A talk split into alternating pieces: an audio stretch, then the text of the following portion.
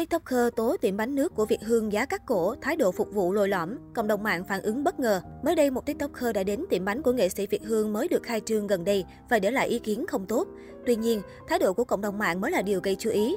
Bên cạnh chuyện chạy sâu thì nhiều nghệ sĩ Việt còn có nghề tay trái khác là kinh doanh, và Việt Hương cũng không nằm ngoài số đó.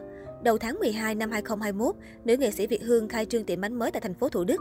Được biết, quán bán chủ yếu các loại bánh ngọt, bánh mặn và nước giải khác. Mới hôm qua trên TikTok lại lan truyền một video khác review tiệm của nghệ sĩ Việt Hương, mà lần này lại là một trang bóc phốt dài như sớ táo quân. TikToker này đặt tiêu đề cho đoạn video khá gây tò mò, bỏ gần một củ để nhận lại được thái độ phục vụ của nhân viên và chất lượng có thật sự xứng đáng. Food reviewer này cho biết, điểm cộng của quán là có view đẹp ngồi ngắm máy bay, đối diện có khu vui chơi cho trẻ em.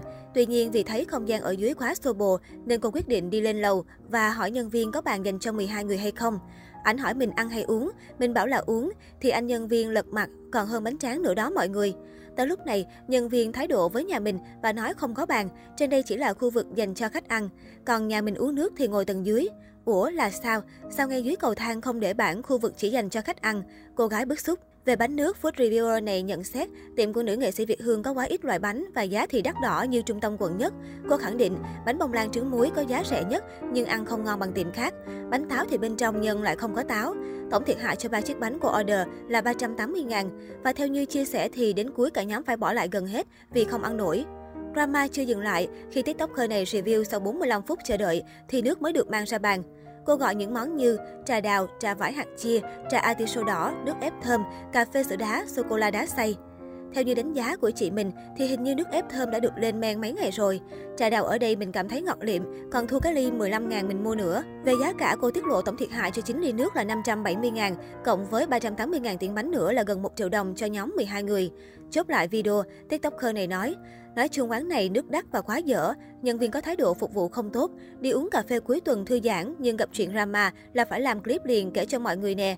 Nói chung bạn nào muốn trải nghiệm quán của nghệ sĩ thì cứ tới thử nha, còn mình thì xin là xin vĩnh biệt. Dưới phần bình luận, cư dân mạng nổ ra hai luồng ý kiến trái chiều. Có người tin lời TikToker này review và nói những câu đại loại như Nói chung là không nên đi quán nào của nghệ sĩ làm hết, bán tên tuổi thôi, chứ luôn luôn dở và mắc, hay đi quán của nghệ sĩ là không được chê nha, fan vào dập sớm thôi.